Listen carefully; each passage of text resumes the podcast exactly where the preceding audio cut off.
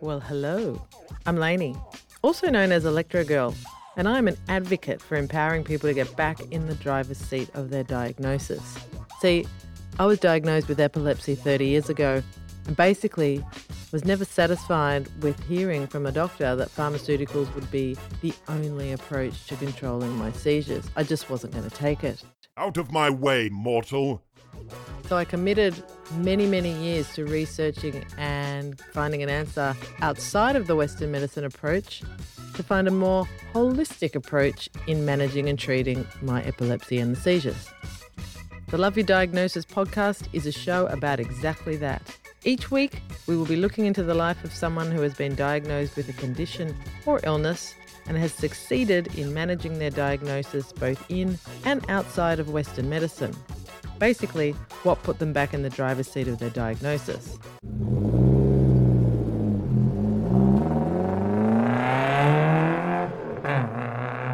So hang around with me while we explore living in and outside the medical square when it comes to loving your diagnosis. This radio show in no way means to prescribe or diagnose for the conditions that are being interviewed about. I am not a practitioner of any medium. The show really is merely about making information accessible to you, the listener, via people's stories of what worked for them to put them back in the driver's seat of their diagnosis. If you're feeling upset, depressed, lonely, anxious, there are lines that you can call Beyond Blue Lifeline to assist. Remember, you don't have to feel alone. If you are feeling ill, or something feels intuitively a little off, the best thing to do is to seek a medical practitioner's advice. Go and see them, see what's going on, get some tests done, and the rest is then in your hands. Remember, you are in the driver's seat of your life and your health.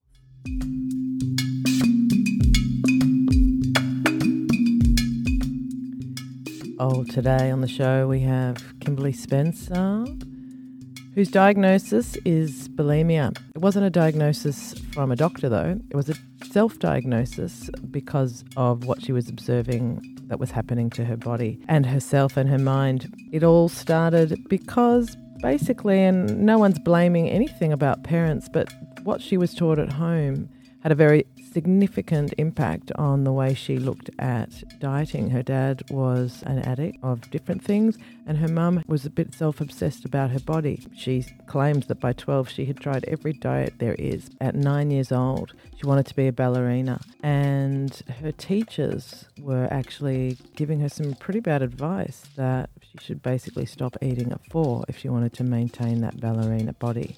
She was about 12 when she purged for the first time, and all of a sudden she felt this elation, which then just became an issue for her. And it wasn't until 16 that she started to tell a family member that this was happening. So, bulimia and purging was her ability to stay in control of her life. Let's find out more about Kimberly's journey with bulimia and hear what she has to say about control when the world around you is kind of falling apart.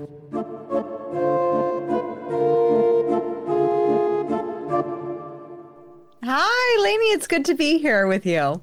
Thank you so much. It's been a long time coming. We've been trying to get this together, and here you are. All it took was me leaving Australia to, to, to get on from us being in the same country. Isn't that bizarre? Well, we're, we're here today to talk about something. Were you ever diagnosed with this condition that we're about to talk about, or was it a self diagnosis? It was a self diagnosis. Okay. But I think bulimia is pretty straightforward. If you're throwing up your food, it's it's pretty easy to self diagnose. All right, then let's go deep into bulimia. So, how old were you when you started deciding that food was causing you grief, I suppose? I was about nine years old when I started to use food as a form of control and acknowledgement. Um, so gr- uh, growing up in my house, I grew up with an addict. So my dad was always, if he wasn't drinking, he was going on a diet to like try to get off drinking, get sober. And then meanwhile, my mom, I rarely ever hear, still to this day, her say something nice about herself. And she's always trying a new diet or a new fast or a new cleanse or a new thing. Um, and so growing up in that environment, I really didn't get any proper resources for how to have a relationship with food or how to have a relationship with my emotions. So I learned from both my parents that the best way to process emotions was to escape, suppress, and repress them. And until they bottled down so much that they then exploded. Um, so dieting was very normal in my household and fasting and weird. I, I, think by the time I was 12, I had tried every single diet that there was out there. I mean, I remember when we were, when I was about 10 years old, my whole family went on a whole group diet for Atkins. That was v- very part of our family culture. And then it wasn't until I was about 11 that I was I was dancing all throughout my childhood. I wanted to be a prima ballerina and I was getting groomed to go to Joffrey and do the summer season and my um, my dance teacher said, why don't you stop eating around 4 p.m.? And I, at 11, I was an early developer. So I was starting to get hips and boobs and curves. And, and I thought that that was weird advice. And I remember where I was standing and it was in the hallway. And I was like, this is, this is very strange advice considering the fact that I still have homework and I, I would be up later. But I tried it and I didn't really do it. And, and then I remember when I was about 11 or 12 my mom always had tons and tons of supplements and all of all different types of vitamins and she's always been on like different health kicks. And so i thought i remember seeing a tv commercial and i was like oh take vitamins be healthy. And i was constantly searching for this inner peace this this sense of peace from all the emotions that i'd been bottling up. From that space, I took I took a handful of vitamins and one got stuck in my throat. And if you've ever had that experience, it's like it's awful. It feels like burning and it's like stuck there. And so I I remember thinking, well, I could sit here and suffer, or I could just like try to like get it out. And so I that was the first time I ever stuck my finger down my throat when I was about uh, 12 years old. I ended up vomiting all of my food up because I had um, very strange rules already around food and sometimes I would go a whole school day without eating and then I'd binge after school with my mom and we'd go to a restaurant or something. And I suddenly had after I purged for the first time I had this feeling of peace and this sensation of momentary quiet in my mind and in my body. And that just started me down a pattern of finding that thing that was the thing that I thought would bring me peace, which didn't eventually. It eventually started tearing me up, but it wasn't until about four years later that I came out and told my parents that I had an eating disorder and that I was throwing up my food. What is it with dance teachers and giving kids mental health weight issues? I've spoken to quite a few women that were dancing, and it's always the dance teachers that are putting wrong information into little girls' heads about the way they should look if they want to be a dancer. Yeah, dance has such a history though of expecting women to look a certain way. I mean, if you look at the uh, American Ballet Theater, like their dancers looked pretty much the same, same height, same weight until basically Misty Copeland came in and, and changed the dance universe. But really, for many, many years, dance, especially ballet, and ballet, I think, attracts a certain type of personality. For me, I've always been a, a perfectionist. It's still something that I work on is being is the perfectionism and ballet provides you with freedom in the dance, but also a certain level of control. And it's a very structured uh, form of dance. So I think that it does attract a certain personality that's more prone to perfectionism as well, which also perhaps contributes to the culture. So that after that first feeling of bliss when you vomited for the first time, did you know right then and there that that's what you were going to do, or did you think you would just kind of like play on the edges of it and maybe do it once or twice to feel good?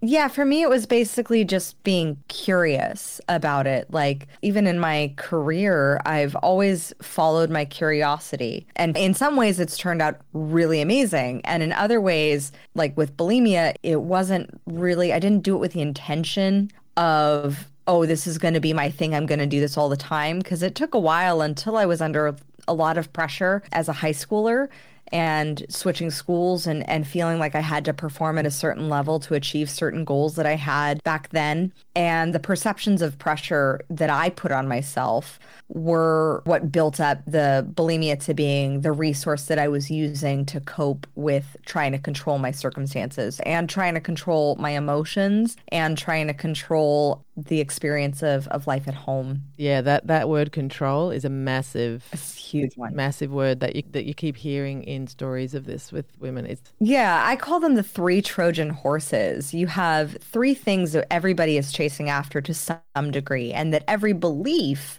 everybody wants one of the three. I found more than than maybe the other two. For me, mine was always control, but the other two are safety and acknowledgement. So, a lot of times for safety, that can also be translated into what's familiar. So, the familiar patterns of being in a emotionally abusive relationship with your body because that's what you saw modeled for as a child. That can be the this there's safety in what's familiar and there's also the the acknowledgement piece. And a lot of people chase that external validation and that acknowledgement. And so you can get a lot of i, I that was something that i did receive a lot of. Um, and i found it to be a way that i would get attention was from my friends pointing out hey kim you're not eating lunch again? Or oh, you're just having a, a, Diet Coke back when I used to drink soda, but oh, you're just having that for lunch and I'd be like, yeah, I'm skipping. And so it, in some ways, it would get me that acknowledgement. It provided me with the familiarity of it was something that was very, I was very calm. I saw modeled um, and this is all subconsciously, but I, I, saw it modeled in my household that there was some sort of external thing that you used to escape whatever problem that you were having. And for me, that ended up being a, a controlling, manipulative abuse abusive relationship with my body and with food. My my mom still asks, she's like, "How do you like love like you really love your body?" And I'm like, "Yeah, this body now has birthed two beautiful children, and after going through that process of natural childbirth, I'm like that." This is a eh, this is a palace baby. Like this is a temple. But it took me a long time to get to that space to be in that relationship that really positive healthy amazing relationship that i have now with my body. So how often were you purging? Initially, it was very sporadic. And it wasn't until I got into high school where, like I said, about the beliefs of pressure and the perceptions that I had that I had to perform at a certain level and achieve a certain uh, GPA and grades.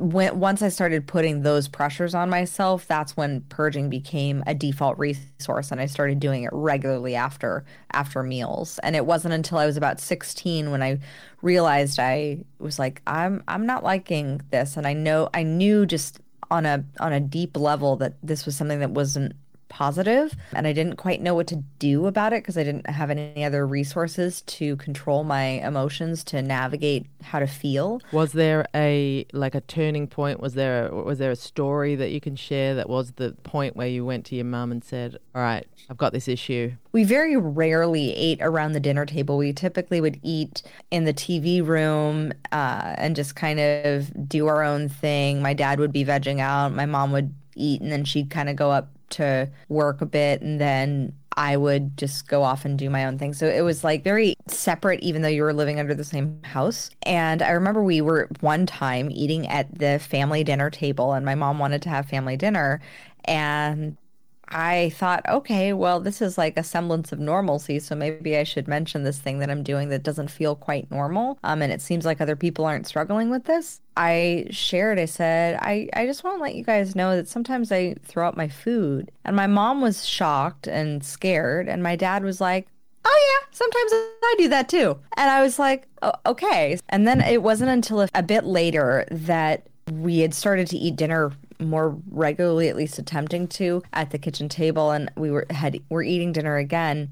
And I went up to go do my homework, and that was really honestly what I was going to go do. But I had a pit stop along the way, and I remember my mom seeing me leave the table and I was like, okay, I'm done. I'm going to go do my homework. And I walked upstairs. And when my parents put on the, the second floor for the house, they didn't like really well insulate it. So you could always hear everything, every thud of anybody walking upstairs. And so I got very good at like sneaking across the hallway to just go to the bathroom. And um, there was a, a fan in the bathroom, so it kind of would drown out the sound. And I remember going like sneaking across the hallway and opening the door. And before I could even close it, I hear this like thud, thud, thud of my mom racing up the, the stairs. And she literally sees me reaching for the toilet and pulls me off of it. And she says kim i like and i was i was so angry at her for doing that because basically she was arguing with my emotional addiction to this cycle of purging. And so i was furious. And we got into a massive fight and she was screaming and I was screaming and crying and like how dare you do that to me? You don't own me and she ended up actually tackling me to the ground to where she was sitting on me and pinning my hands back. And she said, Kim, I love you too much. I'm not going to let you kill yourself. And that's when I really realized that what I was doing was just a slow form of suicide. And that two, I didn't want to die. And that three, my mom really loved me and I wanted to find a way for her, for me to get better. That was really when I started seeking out new answers. It never was with uh, professional help. It was just always kind of like with books and following my curiosity, again, with looking for answers in different ways. So I looked with answers because through the bulimia, it had made me wonky with my periods. And so seeking out uh, hormonal therapies to be able to help support the PMDD that had developed through throwing off my biochemistry. So it wasn't just a choice of stopping eating, you were actually helping your whole body get back into alignment. Yeah. Something that isn't quite known about bulimia is it's not just about purging, it's all the other systems that, that start to shut down because of that choice. Yeah, we're holistic beings and everything in our every system in our body from our nervous system to our circulatory system, our digestive system, they all our reproductive system, they all have impact on us. In fact, your gut sends more information to your brain does, than your brain does to your gut. And so when you throw off that biochemistry of the gut because of purging, it changes how your brain is actually operating. The only way I really knew how to kind of control things was to try to find new answers. Was it an easy thing to stop, or did you need some psychological intervention? I actually stopped with no psychological or medical intervention. I I don't recommend that for everyone. For me, I didn't stop immediately. Once I want realized that I didn't want to have bulimia be a thing, it took about 6 years of recovery, relapse and going through that cycle of trying to find some sort of answer. Did you join forums uh, during the time? No, I didn't. I didn't really have any forums or chats or any place to look for that. I just kind of was figuring out things on my own. What I did find was books. The first one I found was a book called Skinny Bitch that was all about veganism.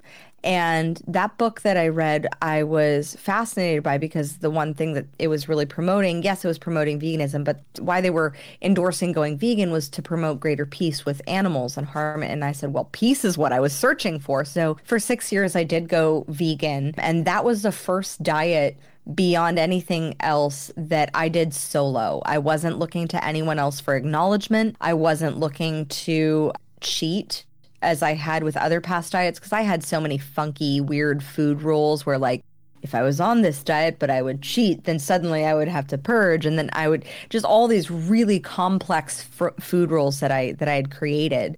With veganism, when I when I became a vegan, it really was to find a more peaceful, harmonious way of living. But the only thing I craved for six years was was steaks and burgers and by after six years, I'd become anemic, and I could I remember that because I couldn't donate blood, and I was like, well, this is kind of silly. If like the only thing I'm craving, and by by after six years, I had been recovered for uh, I think about two years by by then. By recovered, what do you mean? I don't actually like to say I recovered. I like to say I transformed because it's almost like a, a butterfly is not going to go back to being a caterpillar my personal belief is not to always be in recovery because if you're in that space, then there's a mindset of the perception that you could relapse again and that's that mindset shift alone for me was a huge one where once I'd shifted my identity of who I was and the relationship that I have with my body like there's no way I will abuse her the way that that I did for uh, for a decade is bulimia a relationship with your mind or your body both yeah your mind and your body are intimately intertwined. So, because we were talking about control before, was it also a factor of your weight more than just being in control of your mind? The weight was the front concern. You may have heard it said that the problem is not the problem, the problem is that you think you have the problem. So the problem was what I perceived to be the weight, the number, but it's just like any sort of financial goal as well. You perceive like, oh, I need to achieve this weight to feel X, Y, and Z. I need to achieve this financial goal to feel X, Y, and Z. The perception of what you believe, that number of what you're striving for, will do for you or will make you feel now I look back on when I would be paranoid about a specific number and I'm like, I'm heavier than that number is now. And yet I love my body so much more. And it wasn't until I started disassociating myself from that specific number and making that number not mean anything. Because one of the tools that I used to start healing myself was also Pilates, where I was actually physiologically changing my neurochemistry by activating my parasympathetic nervous system which had never really been activated. Pilates, yoga, and Qigong are three forms of exercise that activate your parasympathetic nervous system through breathing.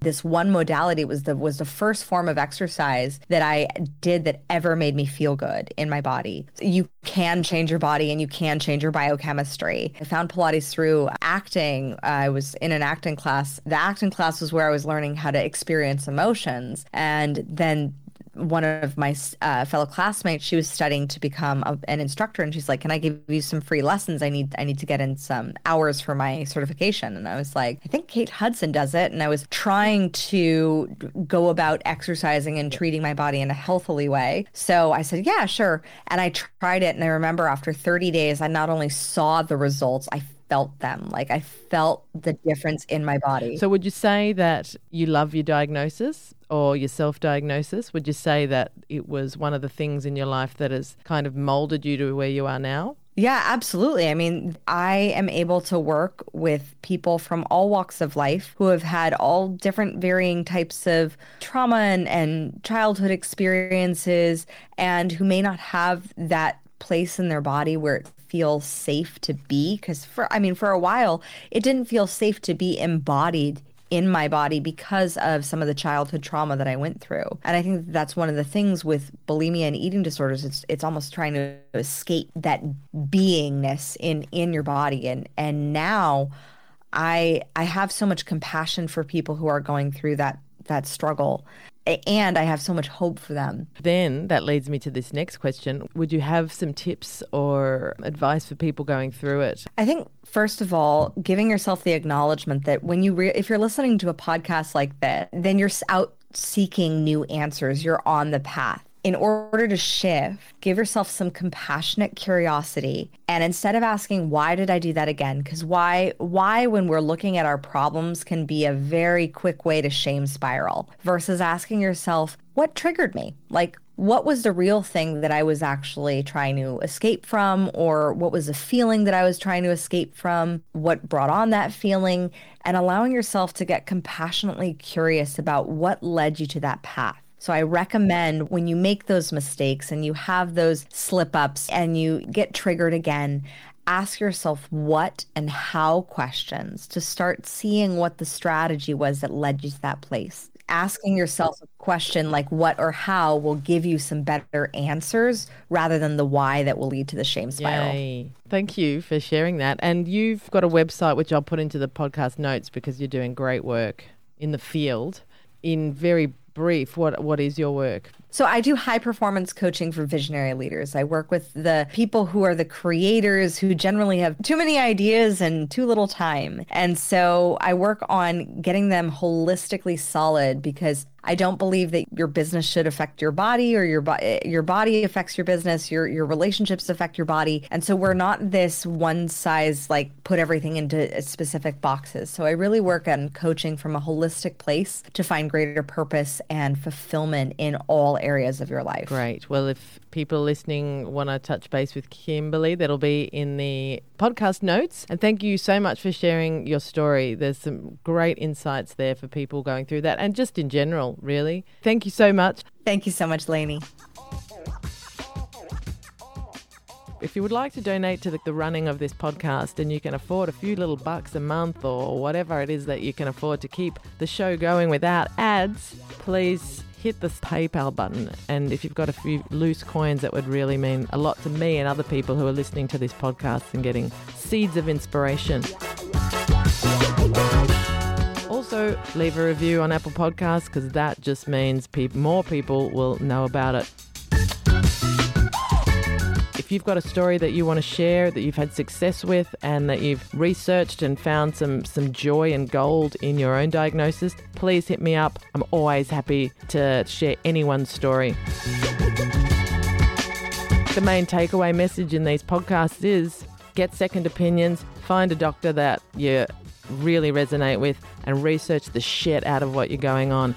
Get back in the driver's seat of your health, everyone. You do not need to take one person's opinion about the rest of your life and how to live it. Thanks for listening. I really appreciate it. I'm Lainey Godiva.